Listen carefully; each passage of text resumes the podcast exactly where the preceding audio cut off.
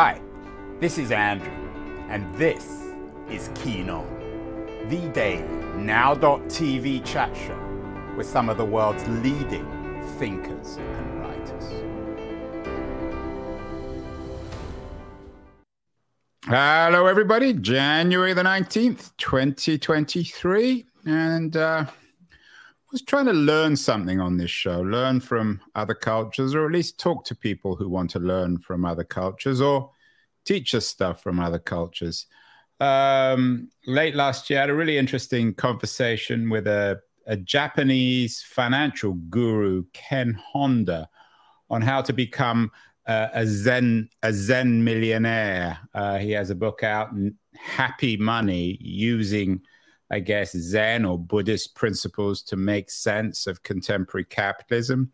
We also did an interesting show with Richard McCarthy, another American who has embraced Buddhist and Japanese culture on the environmental front. He has a new book out, Kuni, a Japanese vision and practice for urban-rural reconnection. So capitalism and the environment, two of our great issues.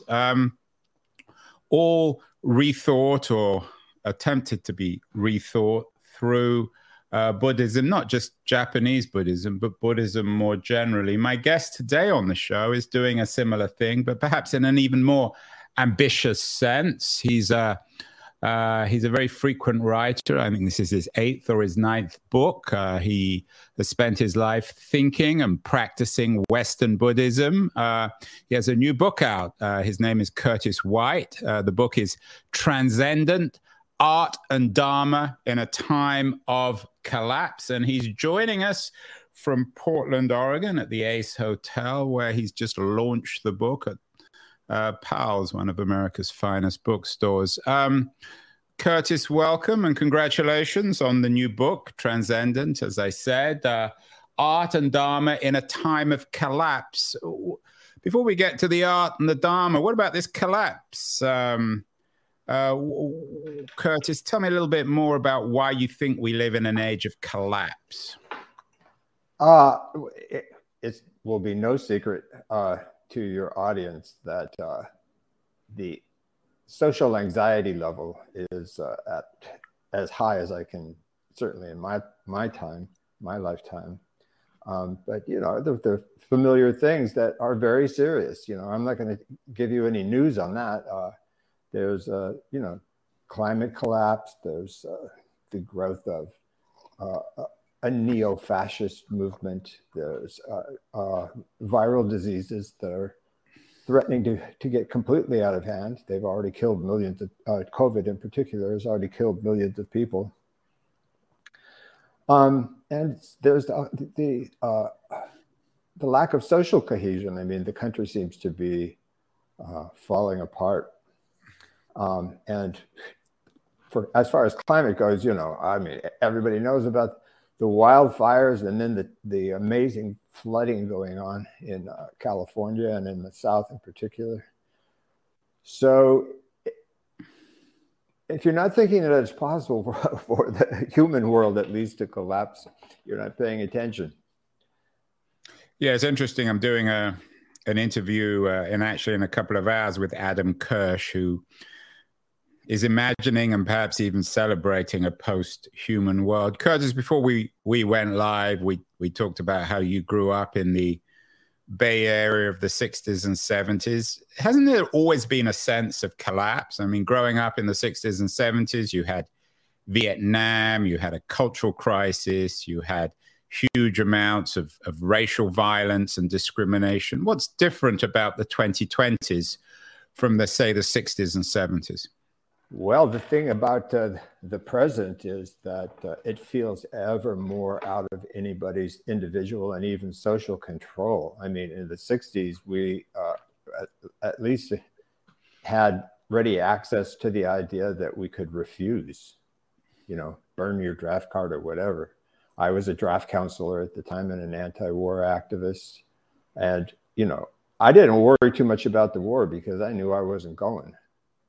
But so, you know, I mean, that lowers your anxiety. If you're worried about dying in the muddy fields of Vietnam, if you, if if it's firm in your mind that I'm not going there, I don't care what they do. But also all the social movements at the time were a form of refusal. And that, how do you refuse what's going on in the present? COVID, climate change, and even social dissolution. It seems that we need someplace else to go as well, which is why I thought to write a book that was reminding people that there is transcendence and that it would be very useful at this time, and that it's very ordinary. It's very near us. We just have to learn how to recognize it. So let's talk about, before we get to the book, the word transcendence. The book is called Transcendent, but what does the word mean? I looked it up online. You can find all sorts of definitions, but I thought I would get you, Curtis, to define what the word means. Short version is there are realities, let's use that word, beyond the material. So in other words, it is possible to access some call it a metaphysical dimension. And what I would say, that may sound like, well, you know, what that mean? Bodhisattvas and gods flying around in the ether. I don't think it means that at all. It means that our everyday life is always already working with metaphysics, working with the transcendent, working with things that we don't understand, but that are absolutely essential to who we are and how we live. We already have that tradition, though, in the West, a Christian tradition. Why have you chosen to look outside? Why have you chosen to embrace Buddhism, or at least Western Buddhism? What's wrong with Christianity? I mean, monks have been seeking transcendence for centuries, if not millennia. Yeah, I don't badmouth Christianity in this book at all. There is a very profound, in fact, I've been reading Thomas Merton a lot recently. There's a profound tradition of Christian contemplation, as they usually call it, or Merton does at least. They don't call it meditation, but they call it contemplation, which is very like the Buddhist idea of meditation. And I have complete respect for that. I mean, I really enjoy Merton. And I'm a big fan of, fan is the right word, of the great theologian, Christian theologian, Paul Tillich.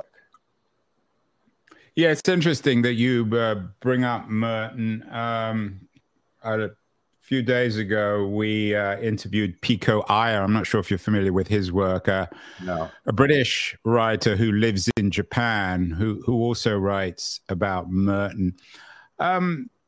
Do you see thinkers like Merton as bridges between Christianity and Buddhism? I mean, are the two traditions in the same business trying to figure out the same things? Well, it doesn't matter what I think on that. Merton thought that he was, in fact, helping to form a bridge between East and West.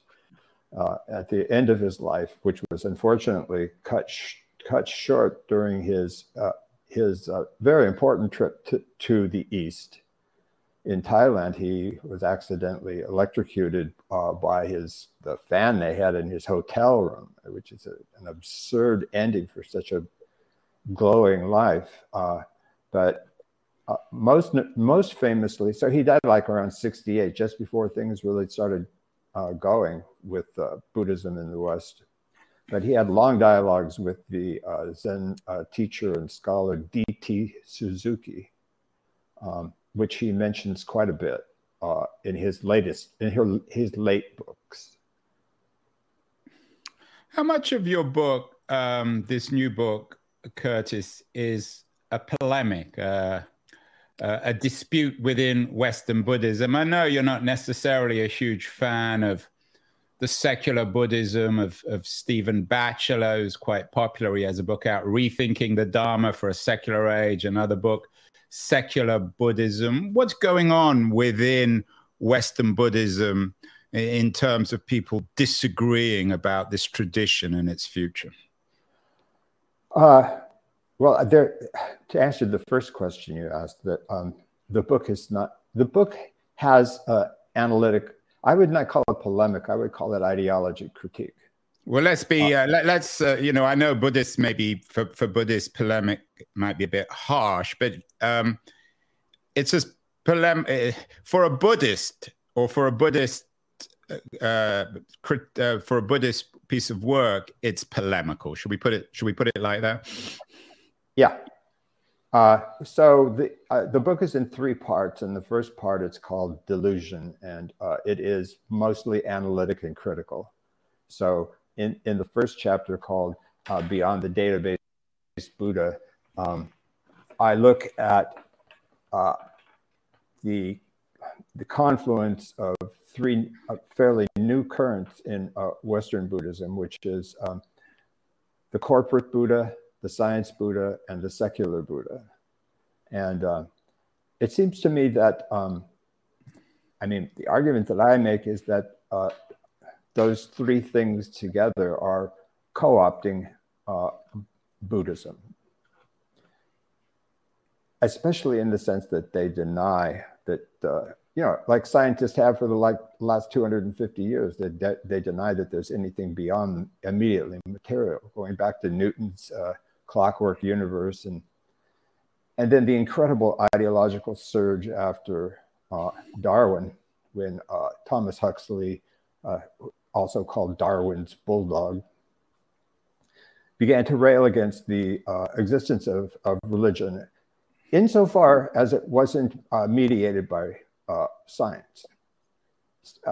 Huxley said, yeah, you can talk about religion in schools, but first science should essentially edit the text, edit the Bible. And, it went on from there. The philosopher Auguste Comte created this thing that was called positivism at the time, which argued that the human history was divided into three parts. The first part was religion. Then came what he called metaphysics, by which he meant continental philosophy, like that of Kant and Hegel. And the final stage, eliminating the necessity of the first two, was the scientific stage. And that of course, was taken up in the early 20th century by neopositivism and analytic philosophy, whose great cheerleader was, of course, Bertrand Russell. So there's what you're describing, it seems to me, Curtis, is the what Max Weber called the disenchantment from the world, from, as you say, from religion to metaphysics to the scientific positivism of people like Bertrand Russell. Is your book in a way then a call for a re-enchantment, or a way of rethinking the world so that we can bring enchantment back? And perhaps you might define what you mean by that word. Well, I would say that the enchantment, to use that word, has never left. I mean, it's not as if it's not a thing. Buddhists argue that Dharma, in the sense of not just of Buddhist teachings, but Dharma in the sense of everything that is, cannot be harmed. So I apologize, Curtis, for jumping in here. Your title has the word Dharma in it. Here we have the Wikipedia entry on Dharma. Perhaps you might define that too, because not everyone's going to be familiar with this language or this word. Right. Usually it's given two definitions. One is, the simplest one is that Buddhism has a teacher, the Buddha, what he teaches, the Dharma, which is, text-based to a degree. And then the students, the members of the Sangha. So teacher, text, and student. The more general second understanding of the word Dharma is that it's everything that is. So coming back to the book, Art and Dharma in a Time of Collapse, I know that you suggest that there are kinds of artists who somehow fit into this new way of becoming transcendent. Thelonious Monk, for example, or George Carlin. Looking through your argument in the book, one criticism might be that you're essentially repackaging the American counterculture, which has huge value. I admit I'm a big fan of it, within a Buddhist framework, within Buddhist packaging. How do you see this connection between the American counterculture, people like Thelonious Monk and George Carlin, and the Buddhist, or at least the Western Buddhist tradition?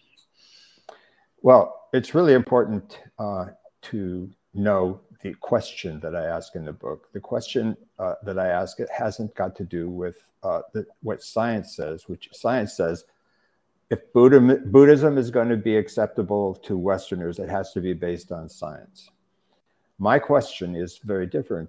It is, why were we so open to Buddhism when it arrived definitively on our shores in the 50s and 60s? And my answer to that question is that it was certainly the counterculture, but the counterculture is part of a much older tradition in the West, going back to the late 18th century, the tradition of Romanticism, and what was called it more recently by critics, the religion of the poets. And, you can see that all over in Blake, but also in, the great English poets of that period. They were seeking not just, well, there was an element that they were seeking to become one of the great English poets, right? I mean, there was some ego involved, but they were also seeking, a new spiritual reality that wasn't the Church of England, that wasn't the corruption of the clerisy, that tradition of art and in philosophy as well, with the German Romantic philosophers like Schelling and Hegel, that continued right along through Nietzsche and into the 20th century, usually in forms of art during the counterculture itself, beginning with the beat poets, of course, Kerouac, Gary Snyder, but also the music of that period was, think about the jazz musicians who were explicitly spiritual in their approach to the music. Alice Coltrane, John Coltrane, Pharaoh Sanders in particular. There was a great spiritual motivation in that music. And that music was part of the ambiance, the zeitgeist of the 60s counterculture. But the thing that I argue and that is very important is that the 60s counterculture had a legacy. It was part of an old tradition. And I just, in this book, want to remind people of that. We don't need science in order to understand what's going on in Buddhism. And actually, I don't even argue that we need art. I think that it's a historical fact that art helped us to understand Buddhism. Western art did. But Buddhism is Buddhism. Buddhism doesn't need art or science in order to be what it is. Curtis, you've used the word science several times already in this conversation, indicating a degree of, if not hostility, certainly skepticism. You're talking to me from the Ace Hotel in Portland, Oregon. You've got electric lights. We're talking on a computer, blah, blah, blah. I don't want to be too trite here, but I assume you don't believe that to become transcendent, we have to return to the cave. We have to do away with our computers and our electric lights. What are you warning about a limitation, the philosophy of science is limited. I assume you believe we can still live with modern science. We just don't, we shouldn't believe in it. Is that your message? I make an important distinction between science and science as an ideology, as a system of beliefs that don't actually have anything to do with science per se. I'm not anything like a scientist myself, but I read lots of popular science books and I enjoy them a great deal. So science is great. As long as when it's doing its own thing, but science has become, unfortunately, a partner to corporate capitalism, and through corporate capitalism, it has become an ideological aspect of corporate capitalism, or of capitalism in general, because capitalism pays science's bills in a lot of senses. Because you mentioned at the beginning, science is expensive for one thing, but it'd be nice. Think about the ways in which science is responsible for climate change. I mean, without science, we would not have industrial capitalism. We wouldn't have techno-capitalism. We never would have had those things. So science currently is always saying, trust us. We know the answers to how we're going to fix climate change or whatever. But what I want to hear first is mea culpa. An acknowledgement. Who is going to express that mea culpa? The head of Apple or Google or some lab somewhere, or the head of IBM? Well, science is not silent.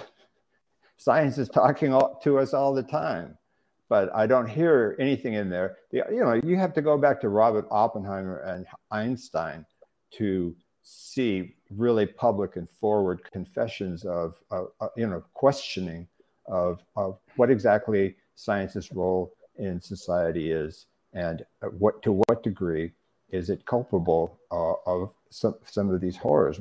Robert Oppenheimer was particularly forceful in that way, and you also have he was the inventor of the atom bomb. Of the atom bomb. Yeah, I mean, there's a lot here, Curtis, and we could argue about the value of modern medicine, but let's focus more on the book. We could also argue about big pharma.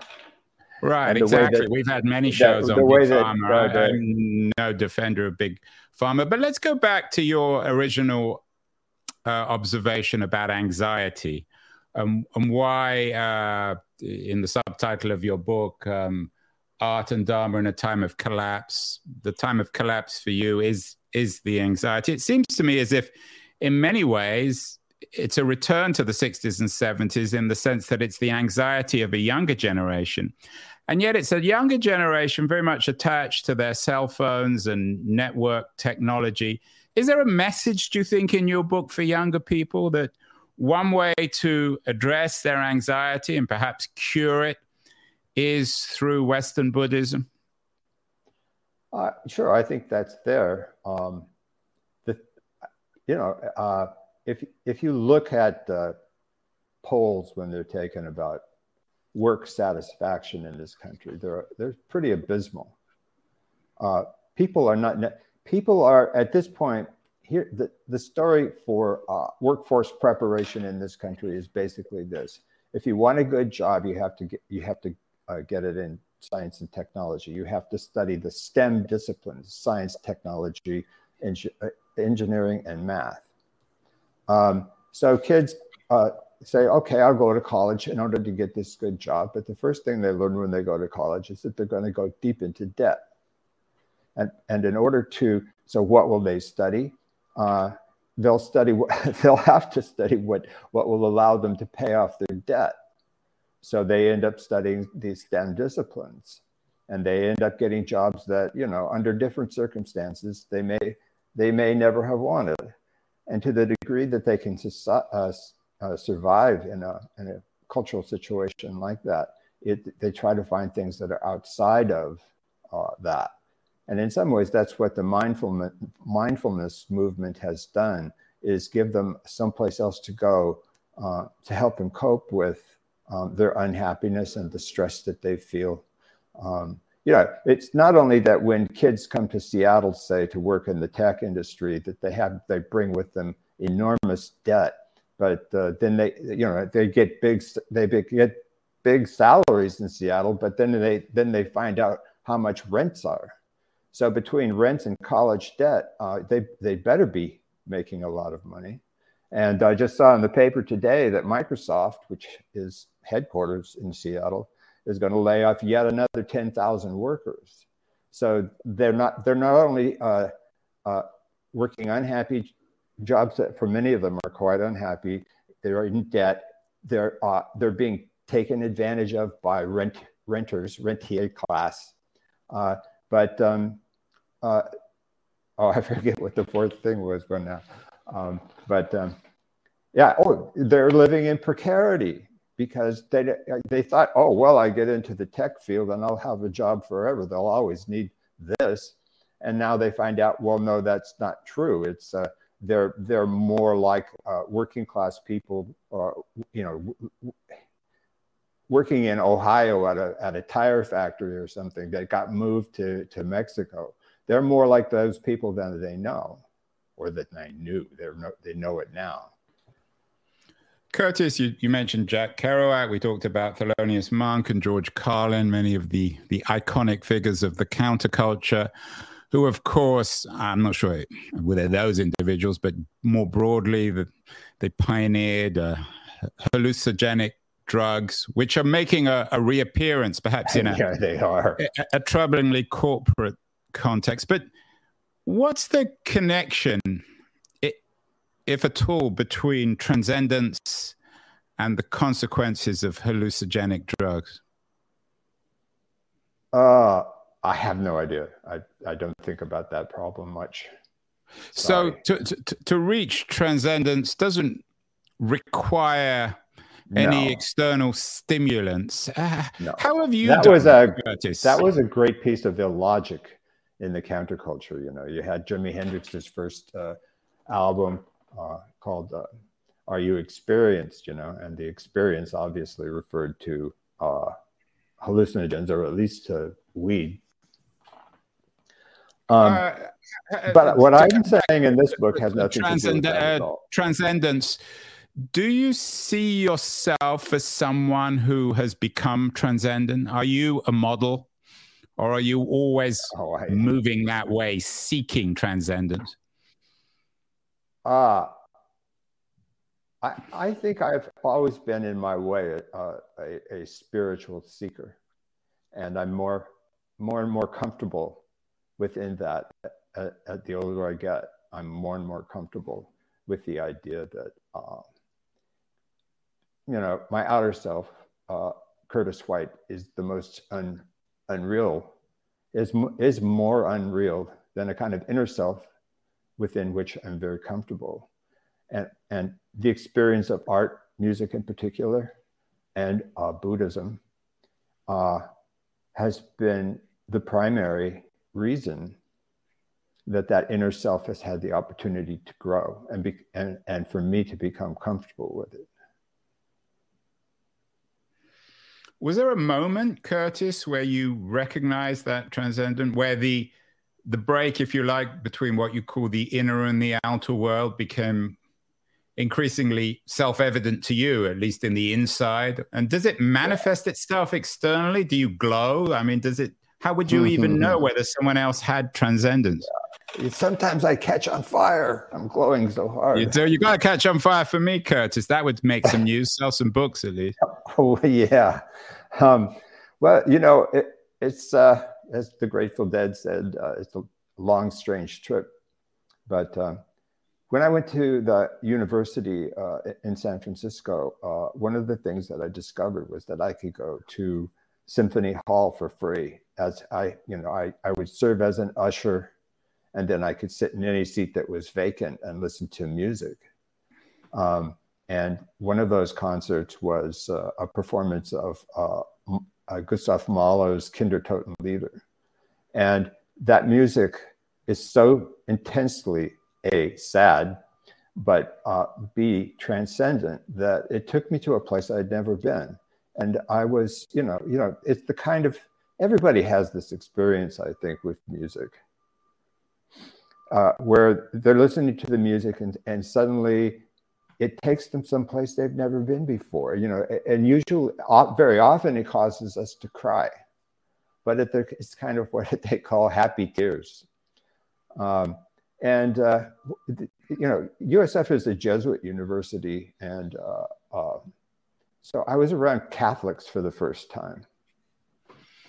And I did have an experience. Yeah, I like the idea of happy ears. It sort of fits with Ken Honda's notion of happy money. You mentioned happy going to the symphony to hear, the San Francisco Symphony to hear Mahler, which is a very transcendent, as you suggest, experience. I know you've spent some time in the San Francisco Zen Center. For people in the audience, for listeners and viewers who haven't had the good fortune of getting free tickets for the symphony or even know who or what Mahler is, where would we begin? I mean, we need to read your book, of course, Curtis, Transcendent, Art and Dharma in a Time of Crisis. Might be good to drop in at your local Zen Center. So if you're a San Francisco resident, for example, go to the San Francisco Zen Center. I know you you live in Port Townsend, Washington. So another world. But are there lots of Zen centers around? Is this a good way to begin? There are lots of sanghas around, and they're all very open and very welcoming. And I have actually recently convinced my daughter, you know, I would talk to her about Buddhism over the years, but I have finally convinced her to actually become a member of a local sangha in Seattle. And it's, you know, if you try to meditate by yourself in your study or your room, wherever, that's one thing. It's very difficult. But when you meditate with other people, you can really turn it into something that you do regularly. And that's the important thing, is that Buddhism is a practice. You know, you're on a path and you're practicing. And so what people usually often discover is that even if it's very frustrating at first, if they just keep going, they get to places that they never expected to experience. So, yeah, there are at least three or four small sanghas in Port Townsend. And what is a sangha? A sort of a communal meditation place? It's well, originally the sangha was the monks in a monastery, but it was a community of monks in a monastery. But one of the great things I think about Buddhism coming to the West is that idea of the sangha became open to lay people. I'm not a Dharma teacher, and I'm not a scholar of Eastern religion. I'm just a lay practitioner, what the Buddha called a housekeeper. You know, rather than a monk wandering without a home, you know, I stay in my house.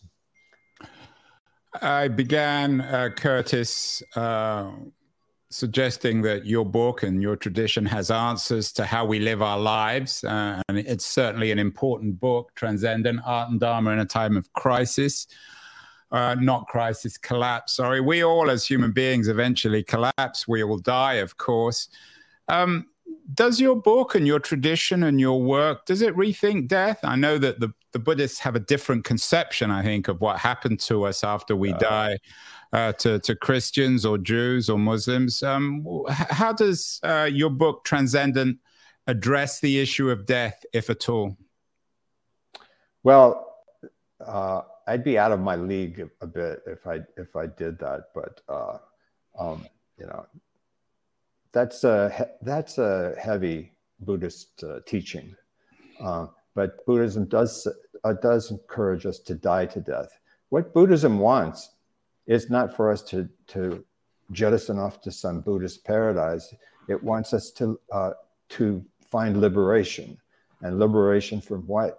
From the reasons of suffering that we experience in the world itself. So in order to do that, Buddhism advocates that we die to death. If the thing that we fear most within our world is the fact of death, then Buddhism wants us to stop suffering in that way and die to death.